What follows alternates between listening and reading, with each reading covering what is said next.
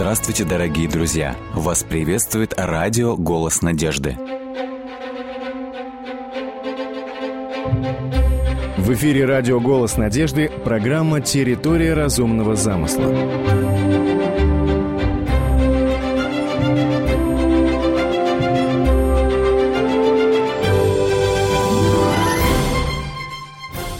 Мы продолжаем общение с гостем нашей программы, кандидатом физико-математических наук Поповым Алексеем Валерьевичем. Алексей Валерьевич, здравствуйте. Здравствуйте. Мы благодарим за то, что вы откликнулись на наше приглашение принять участие в программе «Территория разумного замысла». Зачастую креационисты ссылаются на второй закон термодинамики и утверждают, что эволюционная модель развития противоречит этому закону.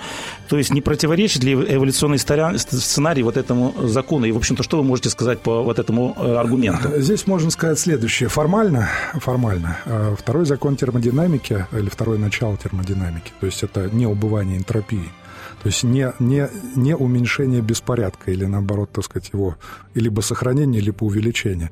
А формально это действует в замкнутых системах, то есть системах, которые не, нет воздействия извне. А, но на самом деле, если уж мы подходим не формально к этому вопросу, а, скажем так, с точки, элемента, с точки зрения элементарной логики и а, опыта, мы видим, что на самом деле второй закон термодинамики или начало термодинамики, а, неубывание энтропии, оно не ограничивается только замкнутыми системами. Любая система, а, предоставленная сама себе, она будет стремиться к хаосу в конечном итоге. Единственное исключение из этого правила – это если в эту систему привносится разумная информация. То есть если мы, скажем, построим дом и оставим его на тысячу лет, не, не прикладывая к нему никаких, так сказать, своих стараний, да, можно себе представить, что с этим домом произойдет через тысячу лет. То есть здесь вот такой принцип, общий принцип, который стоит за вторым началом термодинамики, он действует. Если же мы хотим, чтобы этот дом представлял из себя что-то более совершенное, чем тысячу лет назад, нам нужно вложить туда какую-то информацию, нам нужно вложить туда разум, да, вот. И вот этот вот общий принцип, он действует. И в этом смысле а, действительно второе начало термодинамики, она не способствует, не а, говорит в пользу а, теории эволюции потому что теория эволюции подразумевает, что никакого, никакой разумной информации извне в систему под названием Земля или биосфера Земли не вносилось. Все происходило только благодаря неким, некому взаимодействию материи и энергии, да, такому слепому. Да, как вы вначале подметили, что, во-первых, эволюционная модель подразумевает, что должно эволюционировать из того, что уже что-то есть. Должна сначала быть там, клетка живая или та же да, жизнь. Ну, еще То есть эволюционировать нужно на основе чего-то. Ну, и с другой стороны, мы говорим об энтропии, а не о неком эволюционном таком развитии. Э, происхождение космоса. Вот опять же, если говорить о сфере физики, я хочу еще одну цитату того же Докинза перевести. Он говорит, дарвиновский естественный отбор демонстрирует ложность идеи разумного замысла, опять же, в его понимании. Вот, вот. Э, однако дарвинизм, по-видимому, не может быть применен непосредственно к неживой природе, например, к космологии. Вот что он говорит. В физике аналогичный метод еще не обнаружен. И вот он предлагает э, теорию мультивселенной, которая он, как утверждает, может дать объяснение э, вот непосредственно в вопросе происхождения э, космоса непосредственно. То есть он говорит, дарвиновская теория якобы не работает в космосе, и поэтому вот сегодня ученым предстоит еще найти какую-то модель, вот и предлагают теорию мультивселенной. Э, вот э, что вы можете сказать э, о, большом, о теории Большого Взрыва и о различных теориях в мире науки, которые пытаются объяснить происхождение Вселенной? Ну, на самом деле, теория мультивселенной или э, значит, мультиверсума еще ее называют, а она появилась не в качестве попытки привнести эволюцию в космологию. Она скорее появилась в качестве попытки дать объяснение так называемому антропному принципу. А, вот. Дело в том, что э, значит, Вселенная наша, она очень точно настроена на существование человека. То есть в э, начале или в первой половине XX века это было обнаружено учеными. Значит, начал э, эти исследования, насколько я помню, ну, так серьезно начал лауреат Нобелевской премии, один из создателей квантовой механики, Пол Дирак. Вот он как раз первый поставил вопрос об изменяемости так называемых фундаментальных констант со временем. Вот. И это побудило... Фундаментальные константы — это, собственно говоря, те числа, если попросту говорить, которые в некотором смысле определяют э, действие физических законов. Вот, ну, примерно такой констант, например, скорость света или гравитационная постоянная. А, вот. И вот вопрос возник о том, меняются ли эти константы со временем или нет. И это побудило, вот таким триггером явилось для исследования вообще устойчивости Вселенной по отношению вот к таким изменениям фундаментальных констант. И было обнаружено, э, что на самом деле а, Вселенная, она исключительно неустойчива к таким изменениям. То есть, если мы что-то в ней меняем, она настолько точно настроена, она настолько точно подогнана а, под существование человека, что любые, даже очень маленькие изменения в, этой, в этом устройстве сразу приводят к разрушению, собственно, Вселенной в том виде, в каком мы ее видим, как, как, в каком мы ее знаем. И, соответственно, конечно, к невозможности существования жизни. Вот. И, а, конечно, возник вопрос об объяснении того, вот, а почему она оказалась вот именно так настроена. Кто, то есть, что или кто ее так настроил. А, ну и, скажем так, ничего лучшего не было придумано, как антропный принцип. А, антропный принцип, собственно, он такой очень, ну, в некотором смысле, на первый взгляд, может показаться наивным и очевидным. А, Вселенная такая, какая она есть, потому что в ней существует человек. То есть, если бы Вселенная была другая, человек бы просто не смог в ней существовать. Вот. Но в таком виде он не отвечает на вопрос, а почему? Вот. Здесь есть две интерпретации антропного принципа. Первая интерпретация – Вселенная должна быть такой, это так называемый сильный антропный принцип. Вселенная должна быть такой, чтобы в ней мог существовать человек. То есть есть какая-то причина, встроенная во Вселенную или вне Вселенной, которая специально эту Вселенную настроила. А, это, ну, здесь, а, кстати сказать, это не обязательно ну, сторонники сильного антропного принципа, не обязательно люди верующие. Они ищут эти причины в том числе и в не, не только в каком-то разумном существе, которое это все настроило, но все-таки первое, что приходит в голову, когда мы говорим о сильном антропном принципе, это все-таки интеллект, да, то есть кто-то настроил ее. Но есть еще так называемый... Э, вот это вот как раз не очень устраивает э, сторонников теории эволюции, то есть должна, вот это долженствование. И есть вторая интерпретация, слабый, интерп... Ну, так называемый слабый антропный принцип. А если коротко говорить, Вселенная настроена так благодаря случайности, то есть вот такая вот случайность возникла, такой какой-то вот удивительный удивительный случай выпал, что все фундаментальные постоянные, да, все законы оказались настроенными именно на существование человека. Но э, когда э, попытались посчитать вероятность такой случайной тонкой настройки, там получился, ну, если говорить уж, не, не, не оперировать страшно маленькими числами, получился ноль. То есть случайная тонкая настройка невозможна. И э, вот тогда возникает теория мультивселенных. Хорошо, она невозможна в нашей Вселенной, э, но если Вселенных бесконечное количество, то тогда хотя бы в одной из этих бесконечных вселенных будет реализовано вот как раз именно эти значения, так сказать, фундаментальных констант. Именно так будут действовать законы, и нам просто очень сильно повезло, что мы оказались именно в этой вселенной. Хотя, с другой стороны, в других вселенных нас бы, мы бы не могли возникнуть. Вот, вот откуда берется вот этот мультиверсум, вот откуда берутся эти мультивселенные. Это не эволюция, скорее, это попытка объяснения вот этой тонкой настройки. А, но э, главное, здесь два аргумента, которые, на мой взгляд, э, ну, вот как-то затрудняют лично для меня принятие этой теории. Первый аргумент. А, она не фальсифицируема. Что это значит? Это значит, что ее, скажем так, она может объяснить все, что угодно. Понимаете, да, о чем я говорю? Любое явление, какое вы не придумаете, ну, например, люди с двумя рогами, ну, найдется какая-нибудь вселенная, где люди будут с двумя рогами, а люди с хвостом.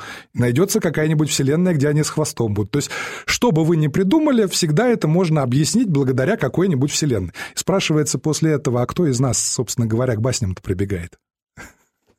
Понимаете, да, ну, о чем да, я говорю? Да, да. Вот. Э, сторонники теории мультивселенной, а сейчас это очень популярно. Вот. Или креационисты. Э, вот. Это первое. Второе. А, никто пока никогда не имел никаких свидетельств существования других вселенных. То есть это остается все чистой воды теорией. Да, она э, имеет, есть так называемая, в квантовой механике есть э, одна из интерпретаций квантовой механики, так называемого парадокса измерения, есть вот такая, значит, интерпретация Веретта, да, мультимировая интерпретация.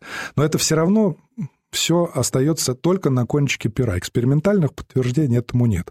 А коль скоро этому нет экспериментальных подтверждений, извините, это пока фантазия. Мы можем об этом фантазировать, но мы не должны и не можем, и это будет неправильно, возносить это на флаг и представлять это как такой свершившийся факт какой-то. Да.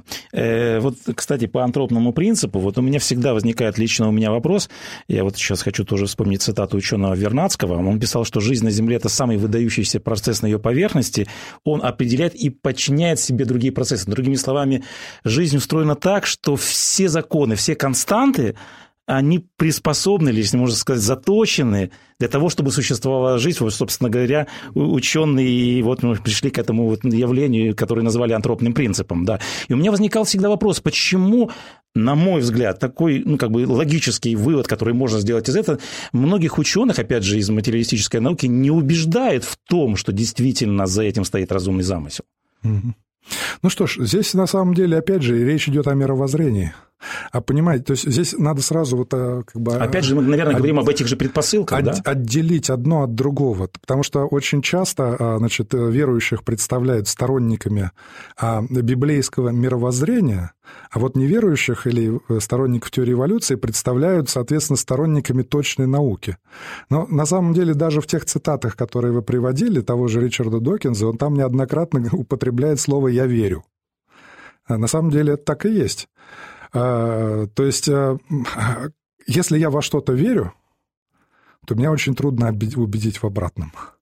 Вот. Когда человек принимает какое-то мировоззрение, какую-то парадигму, то там, понимаете, что происходит? А уже даже те факты, которые, так сказать, препятствуют этой парадигме, которые э, не соответствуют этой парадигме, все равно мы подсознательно или сознательно отбрасываем в сторону, принимая только то, что вписывается в эту парадигму. То есть это все-таки вопрос да, каких-то убеждений, веры и предпосылок. Да. да. И э, ну, вот если говорить о верующем человеке, если вдруг верующему человеку придет значит, ну, его оппонент и предоставит, как этому оппоненту кажется, э, неопровержимое доказательство неправоты Библии, как к этому отнесется верующий человек? Он скажет, давайте подождем, да, ну, если он разумный, да? То, что такое, так, такое происходило неоднократно, Библия потом все равно оказывалась права. Но он не, не, хотя вроде сейчас, на данный момент у него нет ответа на этот вопрос, но он не, не спешит изменять своей вере, да, он не спешит менять свою веру. Говорит, давайте подождем и посмотрим, что будет дальше, да. На самом деле, в некотором смысле то же самое происходит и со сторонником эволюционной парадигмы. Даже когда он получает информацию противоречащую его мировоззрению, он все равно эту информацию откладывает. Ну, хорошо, если он хотя бы ее откладывает в, скажем так, не на очень дальнюю полку, значит, у него еще есть возможность задуматься, а порой ее просто отбрасывают.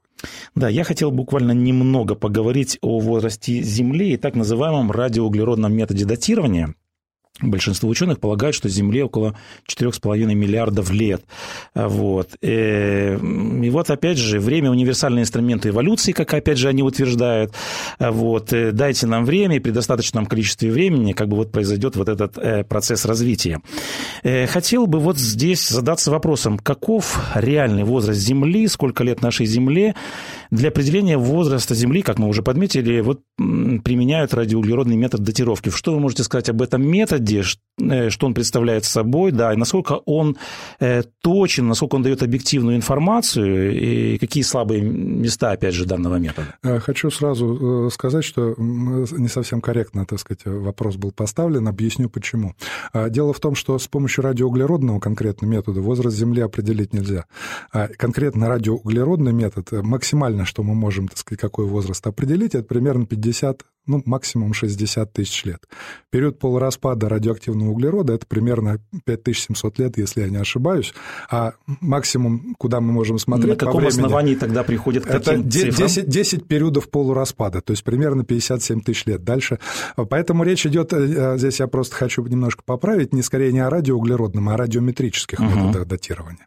А вот. Кстати сказать, радиоуглеродный метод, он может датировать только то, что было когда-то живым существом. То есть, скажем, вот э, стол из дерева мы можем датировать радиоуглеродным методом, а какой-нибудь камень уже радиоуглеродный метод здесь не применим. Радиометрические методы, да, применимы. А, что касается самих радиометрических методов, ну что ж, а, это на самом деле одна из проблем действительно для креационистов, потому что они а, действительно дают э, большие сроки и для земного материала, и для космического материала. То есть мы можем с помощью радиометрических методов датировать, скажем, образцы лунного грунта, метеориты, астероиды, ну, скажем так, брать какие-то внеземные значит, образцы пород. Вот. И там действительно получается порой миллиарды лет, и для, во, во многом это пока нам непонятно. Ну что ж, я не считаю, что это большая, ну, как бы, как бы ставит крест на креационизме, потому что креационизм как раз это вот, в пику тому, что говорят сторонники теории эволюции, это наука. Вот. А у науки всегда есть неотвеченные вопросы. Если вдруг наука объясняет все, то она уже не, не является наукой. А, вот. А, но опять же, если уж говорить о а, значит, э, вопросе, откуда берутся эти миллиарды лет, а, опять же, а, мы исходим из предпосылки, что процессы в прошлом шли точно так же, как они происходят сегодня. И, предположим, те же периоды полураспада радиоактивных элементов, радиоактивных изотопов, которые используются для радиометрического датирования, они э, в прошлом были точно такими же, какими они являются сегодня. На самом деле это естественное предположение в том плане, что другого ничего не придумаешь. Вот. Но мы знаем, если мы все-таки прибегаем к библейскому мировоззрению, мы знаем, что в истории э, нашего мира были, было время, были периоды времени, когда процессы шли совершенно не так, как они идут сегодня. Это сотворение мира, это э, грехопадение. Э, кстати, оно ведь затронуло не только а, моральное состояние этого мира, оно затронуло очень многие физические процессы.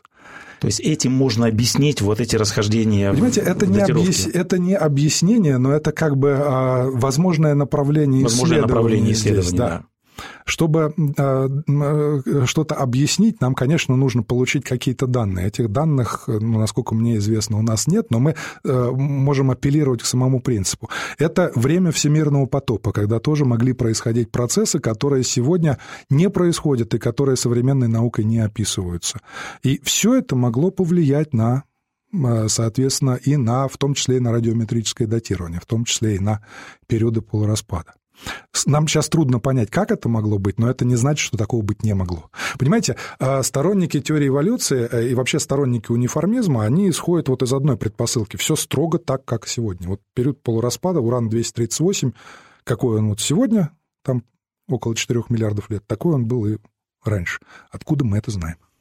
Да, конечно, всех вопросов мы не сможем охватить в рамках нашей программы, и поэтому я хотел бы в конце нашей программы спросить у вас, что бы вы могли посоветовать нашим слушателям, которые хотели бы продолжить исследовать данную тему, вопрос происхождения Земли, какую литературу вы бы посоветовали прочесть, найти в интернете или приобрести?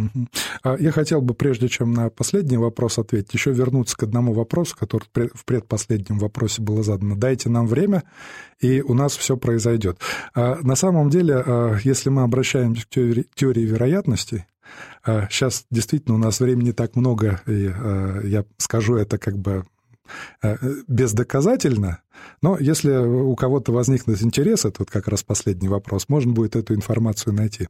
Вы знаете, что даже для случайного образования одной белковой молекулы состоящей, ну, такой не самой сложной белковой молекулы. Белковые молекулы иногда больше тысячи аминокислот содержат. Вот. А здесь хотя бы 150 аминокислот, функциональной белковой молекулы, если она образуется случайно. А, было посчитано, сколько для этого нужно времени. И для этого не хватит ни миллиардов, ни триллионов, э, ни секстиллионов, ни гуголов, ни вообще какого-нибудь разумного количества лет. То есть если уж говорить о том времени, которое нужно эволюции, то 3,5 миллиарда лет – это бесконечно мало.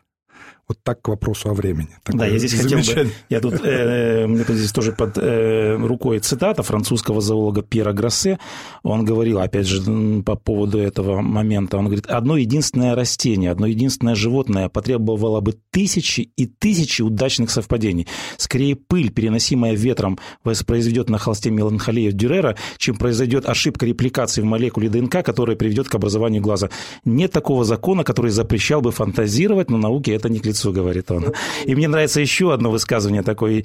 Есть креационист Кен Ховинд. Эм, он как-то иронично вспоминал известную сказку о царевне лягушке. И он все равно не замечает, если от поцелуя принца лягушка превращается в царевну быстро, то это сказка, а если она превращается медленно, это наука. Ну, вот ну так. сейчас на самом деле есть интерпретации, ну, скажем так, э, эволюционной теории. Она же на самом деле далеко уже не представляет из себя вот ту изначальную дарвиновскую эволюцию. А Дарвин еще ничего не знал о генетике, он ничего не знал о генетическом коде, он ничего не знал о удивительной сложности жизни. Я подозреваю, что если бы то, что нам известно сегодня, было бы известно Дарвину, теория эволюции просто бы не появилась на свет.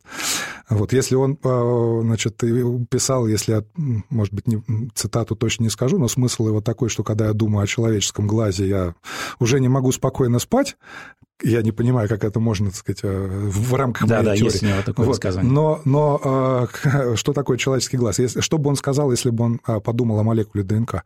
Вот, то есть тогда, э, собственно говоря, вообще нечего было бы ему сказать. Вот, поэтому действительно, когда мы смотрим на вот эти миллиарды лет, нам не нужно ими, так сказать, обманываться. Дело в том, что те сроки, которые отведены в самой теории эволюции для эволюции, они бесконечно малы. Эти миллиарды лет, они совершенно недостаточны, это мягко сказано, для того, чтобы эволюционный процесс шел благодаря случайным мутациям, плюс естественный отбор. Естественный отбор, в принципе, штука разумная, но естественный отбор надо применять к какой-то уже готовой системе. Да, вот здесь я хотел бы опять же кратко сказать, потому что, конечно же, креационисты отвергают макроэволюцию, но некоторые принимают микроэволюцию. Да, то есть она есть. В рамках конкретного вида, да. то есть могут быть какие-то изменения. Нет, это, это совершенно верно, потому что э, дело, дело в том, что в ту же молекулу ДНК заложена огромная генетическая информация. Вот, и э, в рамках вот этого генетического кода, в рамках той информации, которая заложена, изменения возможны. Более того, они происходят действительно, у нас есть примеры этих изменений.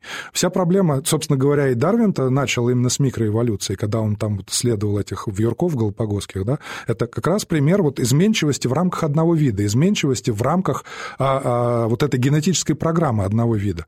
Но он сделал предположение, что эта изменчивость не ограничивается только вот одним видом, что виды таким образом могут а, изменяться, переходя от вида к виду, от рода к роду.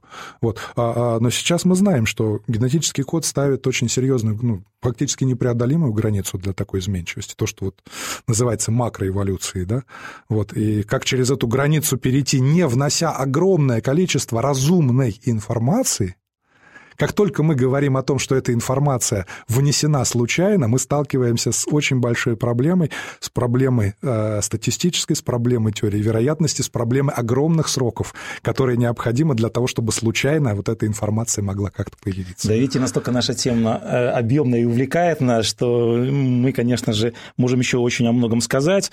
Э, я, опять же, возвращаюсь к вопросу, вопросу да, да. о литературе, которая могла бы пополнить наши знания в данном вопросе. Ну что ж, я могу порекомендовать рекомендовать книги э, издательства «Источник жизни». Вот это очень, э, две, на мой взгляд, очень интересные книги Ареля Роса.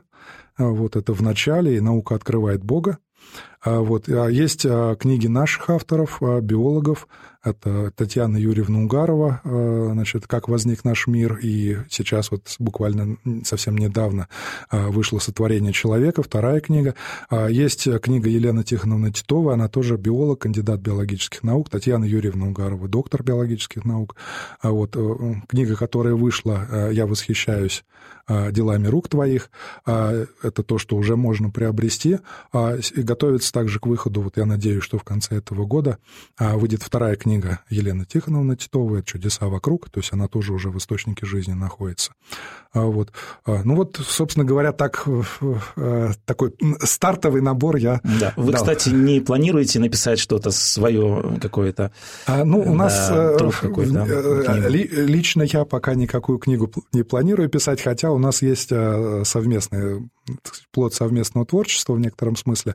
Это учебник, это пособие по библейскому креационизму, которое используется для преподавания. Вот, ну, это очень интересно, я думаю, я должен, вот, думаю, актуальное и важное издание Оно будет. пока, оно пока в электронной форме. Ну, собственно, и студентам удобнее работать электронно. Сейчас молодежь больше пользуется. А где, кстати, можно его можно найти где-то в интернете? Он доступен где-то для... Ну, для свободного распространения он пока недоступен, но, насколько я понимаю, сейчас вот, по крайней мере, есть рекомендация а может быть, решение еще не принято, но рекомендация есть его все-таки издать в печатной форме.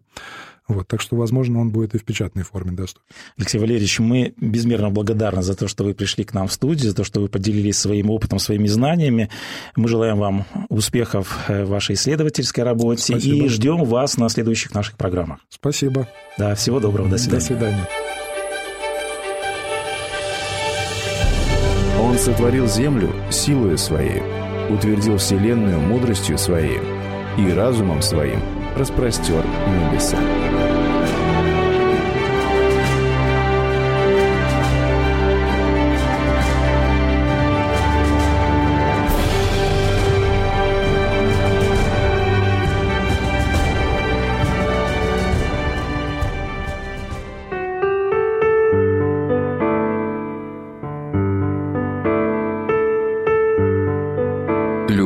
Да пребудет непритворно. Отвращайтесь зла, прилепляйтесь к добру, будьте братолюбивы друг к другу с нежностью, в почтительности друг друга предупреждайте.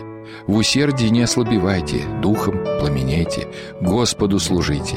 Утешайтесь надеждою, в скорби будьте терпеливы, в молитве постоянны. В нуждах святых принимайте участие, ревнуйте о странноприимстве. Благословляйте гонителей ваших, благословляйте, а не проклинайте. Радуйтесь с радующимися и плачьте с плачущими. Послание к римлянам, 12 глава, стихи с 9 по 15.